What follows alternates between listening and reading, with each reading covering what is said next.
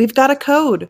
Use code VolleyPod for 20% off almost anything on the Art of Coaching Volleyball website, including premium memberships, coaching resources, and nearly all books. That's VolleyPod, VolleyPod. Use it to save anytime you're on the site.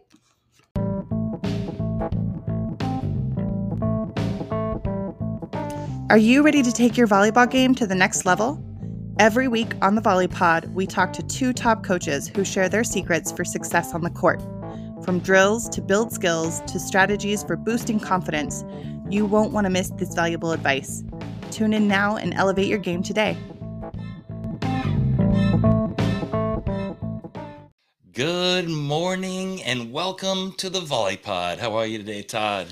Davis, I'm getting back into it after my little Japanese volleyball vacation. I know. I'm so jealous, man. That's so awesome. Getting back from Japan. I've always wanted to go, but you had the opportunity to go with Coast, and we're going to talk about it today. Cool. Well, you got to give me a little update because when I was gone, you guys played another qualifier.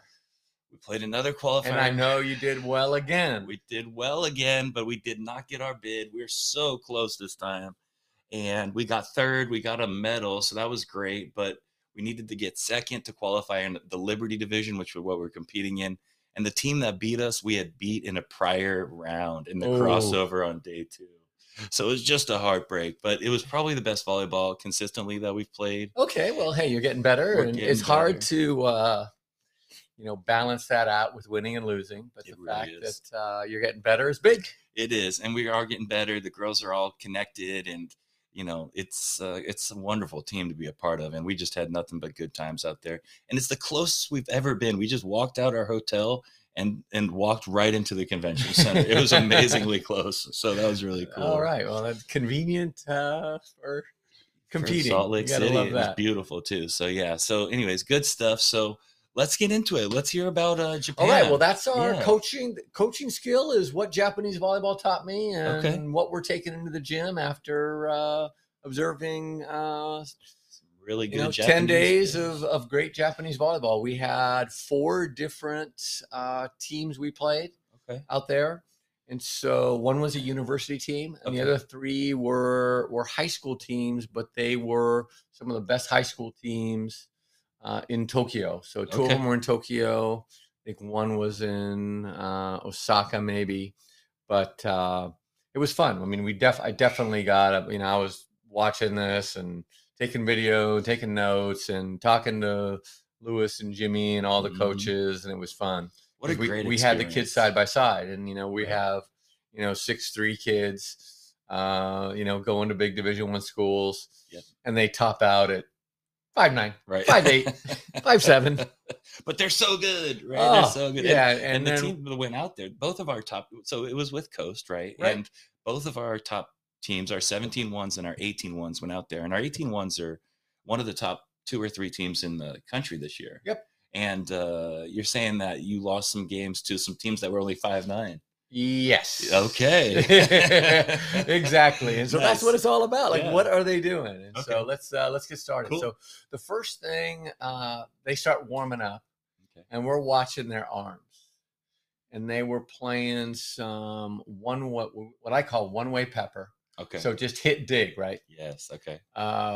And the diggers, interestingly enough, had their feet planted on the ground, so their diggers didn't move their feet. Okay. So no pre-hop. Okay. No anything. And so they're just working on kind of angling platform back to the attackers. Okay. And, if my team tried this, there's no way they would have been able to keep their feet there. But their ball control, their arm swing control was so good that they're able to keep these rallies going, hit, dig. And they're not digging the ball super high. So they're maybe 15 feet apart, 12 to 15 feet apart. But the first 5 minutes, I'm going, ooh, this is a different level of ball control that we're dealing with here. Right. And I have a new name for their arm swing. I call it the mouse trap. Okay, what's that? So you know how you bend back the kind of lever on the mouse trap? Their arm goes all the way back, straight back, and touches kind of the middle part of their back.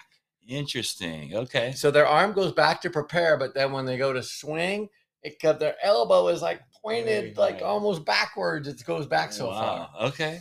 And that's so cool. They kind of they pull the mousetrap back and then let it go, and it just they get this arm. I mean, but it's so relaxed, loosed, and fast. And when we had our kids, and we're looking at our kids are super deliberate and kind of slow and mechanical.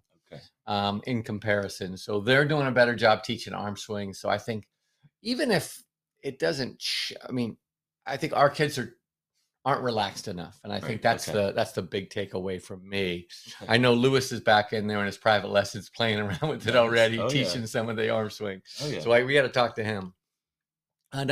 Next thing was approach technique, and they were super clean with their arms. Okay. So all of our kids, well, not all of them, but a lot of them have this kind of big prep, this presentation prep.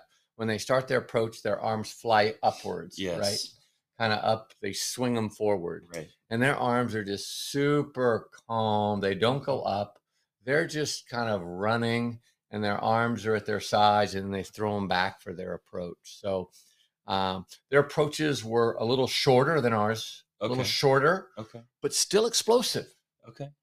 Nice. So, I'm always saying, get big approach so you can be more explosive. And they were able to take small approaches and do a bunch of stuff kind of parallel to the net, going diagonally to hit balls, and talk about that a little bit later, but still a little bit different than us. Okay. Number three, when they play pepper, I talked about it a little bit in the beginning, they hit hard at each other. Okay. So the warm-up, we talked about that one-way pepper. But when they hit at each other and they're playing pepper, they hit hard, right? With control, right? And so it's like every kid has a coach's arm. That's so cool. And their kids were running like 3-out defense and just ripping balls. Yes, that's awesome. With heat. Yes. And they weren't afraid, and they weren't apologizing when a kid didn't dig it. And if a kid doesn't dig it, they got to dig it again. Okay. So they got to hit another ball. So they're challenging each other way more with hitting and digging than we are. And that's something that I think we can do. Yeah, good plan. The university team killed us. Okay. They were the best team. Okay. They were older. They're probably in their early 20s, most of them. So, but they could lift tip with precision. Oh. And they lift tip along the net. There was probably no lift tip that went more than 6 inches over the block. Wow. Every lift tip landed within 7 feet of the net and was low to the net. And if they got blocked, they covered them because they were lift tips. Right. Okay. And my new thing, I was talking to Cagey today about it, is I think I want to teach this with using 2 pieces of elastic. Oh, I think I know where you're going with this, but don't tell them why. So if we have a piece of elastic that is kind of the block level, right? So maybe 8 inches over the net, depending on what kind of teams you play, right? And then we have another one that is just, 1.5 feet on top of that. The ball has to go in between there because I'm looking at our lift tips, and if they're high, they're playing back at like 20 to 25. They run them down if they're high. Right. But you could score against them with a good lift tip because they love playing deep. They challenge you to hit it perfectly. Okay. I like that. That's very cool. Yeah. So not too high, not too low. That Goldilocks zone. Yep. Yeah, that's awesome. I love that. Yep. Along with that lift tips is when they push balls off the block, they just push it softly off the block. Interesting. They're not going into these never any big jam moves. Okay. They would get set 1 to 2 feet off the net, be right in the zone. They jump up to hit. They would see a big block up there, and they just push it against the outside hand. That's awesome. Without worrying, and then just cover. Right. And they covered a bunch of balls, but just a bunch of them weren't these dramatic push moves. They were just lightly pushed. When they ran fast, you'll love this. They ran gap go. Okay. So they ran a super fast 3. Okay. So in the gap, so that hitter is leaving the ground on her toes when the ball's in the setter's hands. Okay. And they set it super low to the net. And that hitter does one of two things.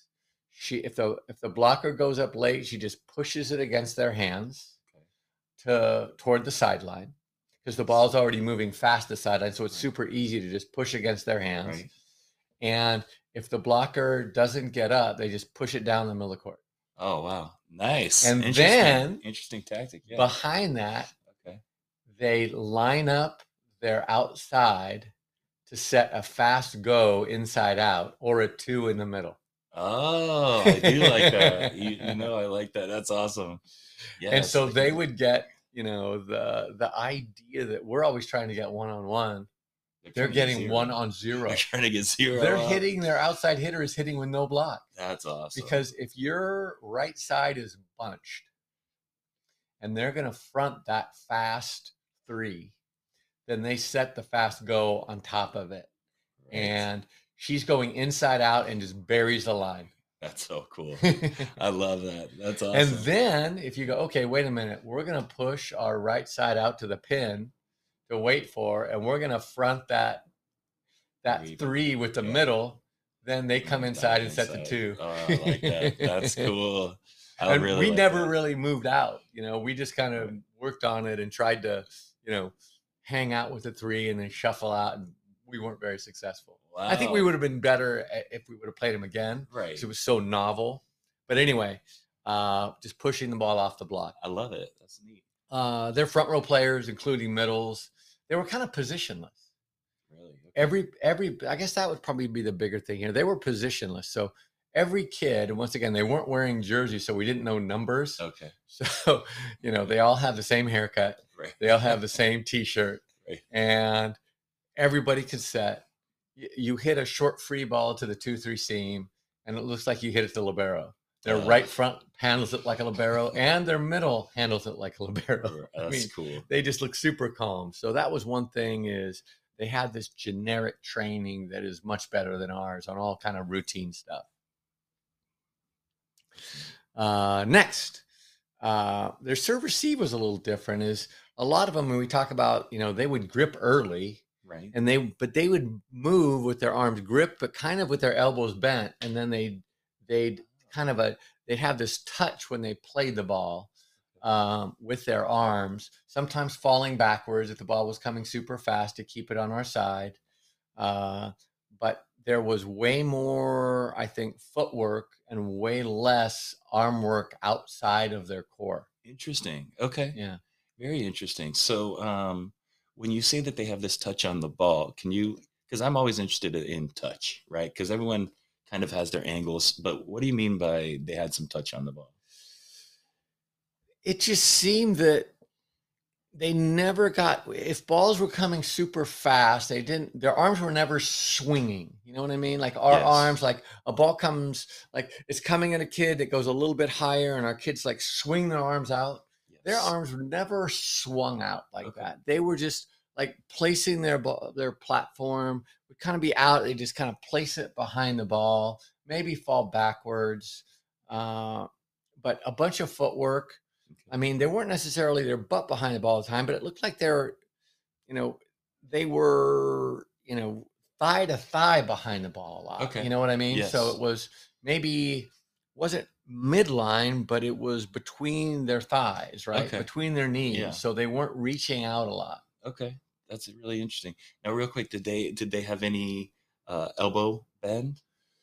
They had it when they started, so they start with an elbow bend, but then they would kind of straighten it out, and it was stuff that I wouldn't teach, right? It's slightly different teaching methodology. Yeah, yep. And not all of them did it, but all of them seemed to have better footwork than us, as far as their movement stuff looked a little better. That's cool, very cool. So, the one thing that when you watched the matches that was most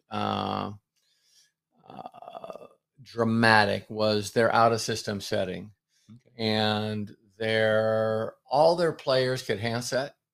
So if balls were passed in the middle of the court, kids were stepping with their hands and setting like a hut tempo set. That's cool. Not super fast, but not super. They weren't jacking high balls. Right. They were just setting, so it was super easy to hit. It was just dropping in the zone. That's and cool. They were getting good swings. And when they bump set, they had that deep knee bend. Oh yes, and I've seen that. That big deep knee bend, then lifting with that tabletop, and they were accurate. I mean, like 50 feet, they're getting swings on the net. Cool. And like we're thinking, like when somebody makes a long set like that, you know, we're like, oh, that was so good. Right. And they did it routinely. Wow. It wasn't like surprising. It was surprising when they didn't get one. They put their time in on it. I remember one outside the antenna. Wow. And they had a ton. That's so crazy. That's awesome. So that's awesome. Next one, every player defended like a madwoman and never seemed fazed by heat. That's something that I think we expect kind of in Japanese volleyball historically. That wasn't surprising. And then the culture, the defensive training was challenging. I think that's something for me that I can bring into my gym the next time I go in. And that is, are we challenging our kids defensively every practice? And some of it was kind of low hanging fruit, where we had this one coach was super dynamic guy. He had this lefty arm that was like not really above, never went above his head, but just brought big heat and controlled. And kids are flying around, and he's dripping sweat. And some of that is, I'm thinking, well, the coach is working harder than the players. So some of that I wonder about, but I think there's a place for it. Oh, yeah. And I think we don't challenge, like our players at our club were like, they had so much fun just being challenged. And this guy had this big smile, and he hit a ball that you couldn't dig, and he'd laugh, and then he hit another one at you. You know, there was a language barrier, obviously, but his body language and everything was like, hey, we're getting better, and I'm going to challenge you to get this. And if you don't get it, I'm going to hit it to you till you get it. So you always finished by getting one. That's cool. That's really cool. And then number 10, Davis, lack of height's no excuse. Oh, man. I think we all say, oh, that team, they're so much bigger than us. They're more, oh, we hung with them, but they were just too physical to net. And the Japanese teams are like, hey, you be physical to net. We're still going to kick your butt. Oh, yeah. And this, you can see this in the men's game, too. The men are dramatically outsized every match they play. Yep. And they're so skilled. And some of the stuff, it's so interesting to see you bring up these things, because some of this stuff is very much true for the men, too. The recycling, the wipe off the block, like they're just masterful. And of course the defense, right? Like it used to be the thought men can't dig balls. Right. It's just so hard hit, and they're proving that is not the case at all. So man, what a great experience. I have to ask this one on the pod. Did you have some great food? The sushi was awesome. The ramen was awesome. Yes. And they have these little tiny restaurants. Okay. You go, they have these 8 seats, and you get this ramen. It was this family, and it was awesome. What an experience! Man. Cool. One day I got to get out there. You got to go, Davis. You got to go. You'll love it. Yes, for sure. So, all right, what's on our scenario? Okay, so the scenario is a scenario that I've had some success with, but most recently I have not had success with. And that's why I wanted to talk about it, because I wanted to refresh my mind with some of these ideas and get some ideas from you, Todd, and from anyone else who's listening. Winning late in Game 3 is the topic, the scenario. And I have 4 premises that I'll talk about that I think if you do these, you're going to have your best chance to win late in Game 3. The first is stay aggressive. The tendency is to hyperfixate on errors, right? When if you score points, errors don't nearly impact the outcome as much. So I think everyone focuses on, well, we can't give this game away. I'm going to be safe. And that is a recipe for losing late in the game. You might get a few points that way because maybe they're a little bit nervous because the game's late, but we expect the better team over time to win these games, and you have to keep pressure on them. The word that I'll throw something in there that I don't know who uses this, but they don't use aggressive. Okay. They use assertive. Okay. And so like that idea that, hey, you don't want to be reckless. That's a good way. And is assertive a better word than aggressive? I don't know. It could be. I don't know, but it has that. There's a certain amount of control, but we're not being passive. Be assertive. Right. I like that. And working with language. So basically not scoring and letting the opponent get easy attempt after easy attempt just makes them more confident, right? And in order to win these close games, we need to make them make difficult plays. And the only way to do that is to stay assertive. I like that. Okay. Some ways that hitters tend to, or players tend to back off the aggressiveness is not being as willing to hit the sideline when they're swinging, not hitting with as much touch. And you just mentioned this in the last segment, right? Can you barely tip over the block? A lot of times when kids get nervous, players get nervous, they end up, their touch goes out the window, right? All their tips are going deep or whatever. Will you still be confident and aggressive when we set our worst hitter, right? And, and this is one you just mentioned too. When we have the most random player on your team set for match point, right? This is a skill that, you know, especially in high school, not everyone can set cleanly, right? And so can we do all those things? And that's what I mean by staying aggressive. Like instead of backing off our hands, we're gonna take our hands and we're gonna be confident. Well, and that's something you practice. You got to go for it. You don't practice it, you know. Exactly. You better be confident that, hey, you practice it. You can do it in practice and be clean. Absolutely. I mean, there are people, I have green light setters and red light setters. Exactly. and that brings me to the next point. You want to stay aggressive, but you also got to stay clean. That means not giving free points away, basically. So really lock in on acceptable versus unacceptable errors. And so what are those for you? So for me, have some listed? Well, I do. And to me, really the major takeaway is errors of omission are unacceptable. So not going, I didn't block, I didn't dive. Those are all unacceptable. Yep. And errors of commission where you're trying the right stuff but still failing. Right. Those you're being assertive. You're being assertive. Right. Rather than being passive and not doing stuff. Exactly. So hitting out. I like that, omission and commission. Yeah. Hitting out, you know, trying to make a strong block and you get tooled. Those are all good things. But we want to make sure we're making them earn every point. So this does not mean playing safe. It just means making them have to defend you and block you and hit over you and score on your defense, to get the win. And then, like you mentioned, we got to be in this scenario all the time. So the reason why this scenario is, one that we're talking about is because it doesn't happen all that often, right? Like you're going to play two games, but you're not always going to play a third.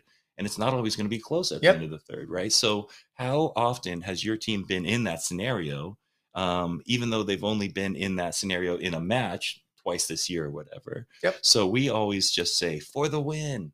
And for every game we're competing, we say, for the win. And that, we think, has some mental impact on them. I like that. You know, so yeah. And then after, so everything's a competition.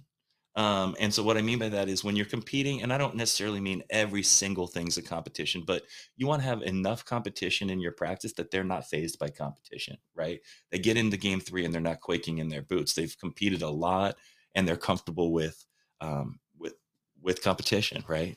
And then I got two more, stay alert and stay adaptable. So by the time it's the third game, they've seen you swing at a bunch of balls. They've seen who you're going to set. So the idea is, can we just adapt a little bit from how we've been playing? Just a little bit, just a wrinkle here or there. We don't need to change much.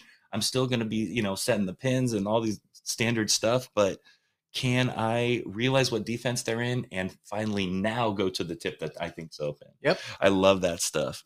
And what worked in game one may not work in game three. And then finding narrow margins adds up. So maybe you're calling out, in this rotation, they mostly set right side. Things like that, little things that could add up to something small that is all we need a lot of times in game three if you're close in the game. And then finally, stay alert. Okay, I swear this happens to the teams all the time. The game will be so high level. Both teams are into it. They battle and then like a set over drops for match point. And you're like, what? Set over? You know, it's like, we worked this hard for set over.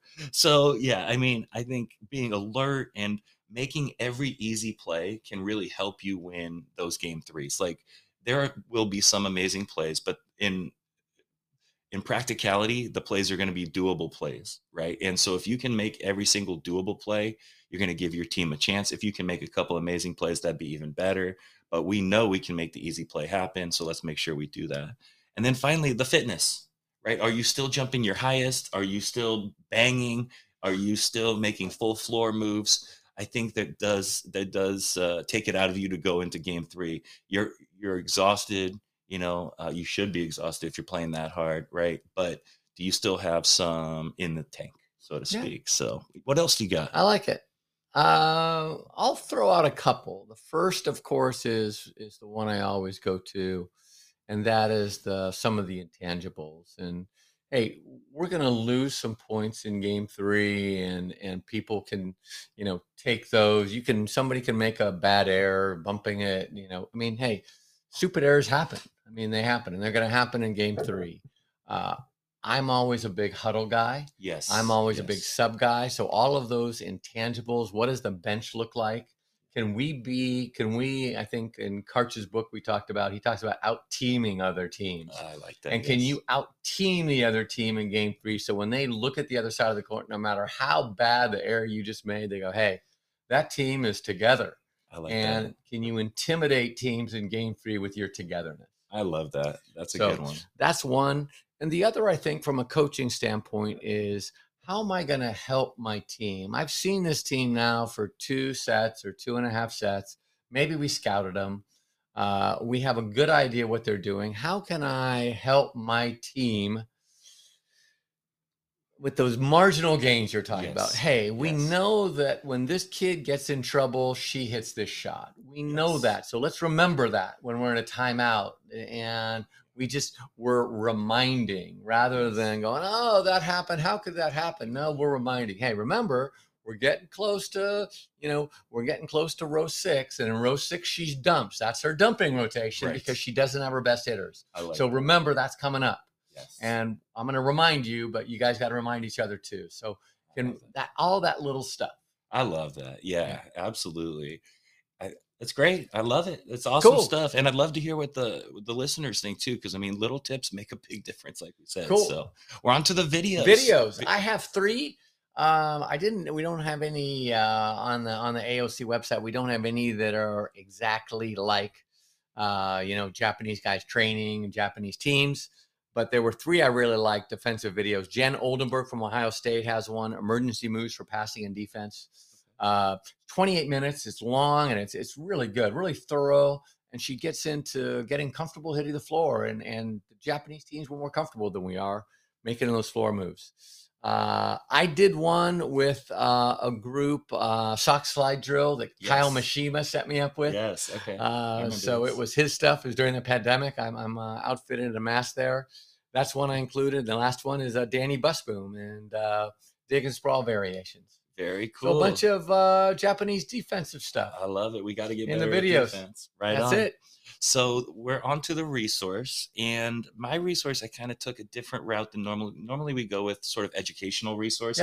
Yep. This one is just all gear. It's just You're a gearhead. You're a gear guy. And so I do love gear. So this one's called Epic Sports, and they have everything. I mean, they have a list of just everything you can think of that you would need. Yeah, it's epic. I mean, volleyballs, shirts, undershirts, uniform stuff, like carts, recovery stuff, like the list just goes on and on and on and on. So, there's a bunch of places that do great with gear, but this is sort of all in one stop shop. And I just thought it was just loaded with good stuff. So cool. Epic Sports. So what a great episode. Thank you so much, Todd. All right, Davis. As usual. Good to be back in town. Good to be talking some volleyball with you. There's nothing better. Absolutely. Volley on. All right. Take care.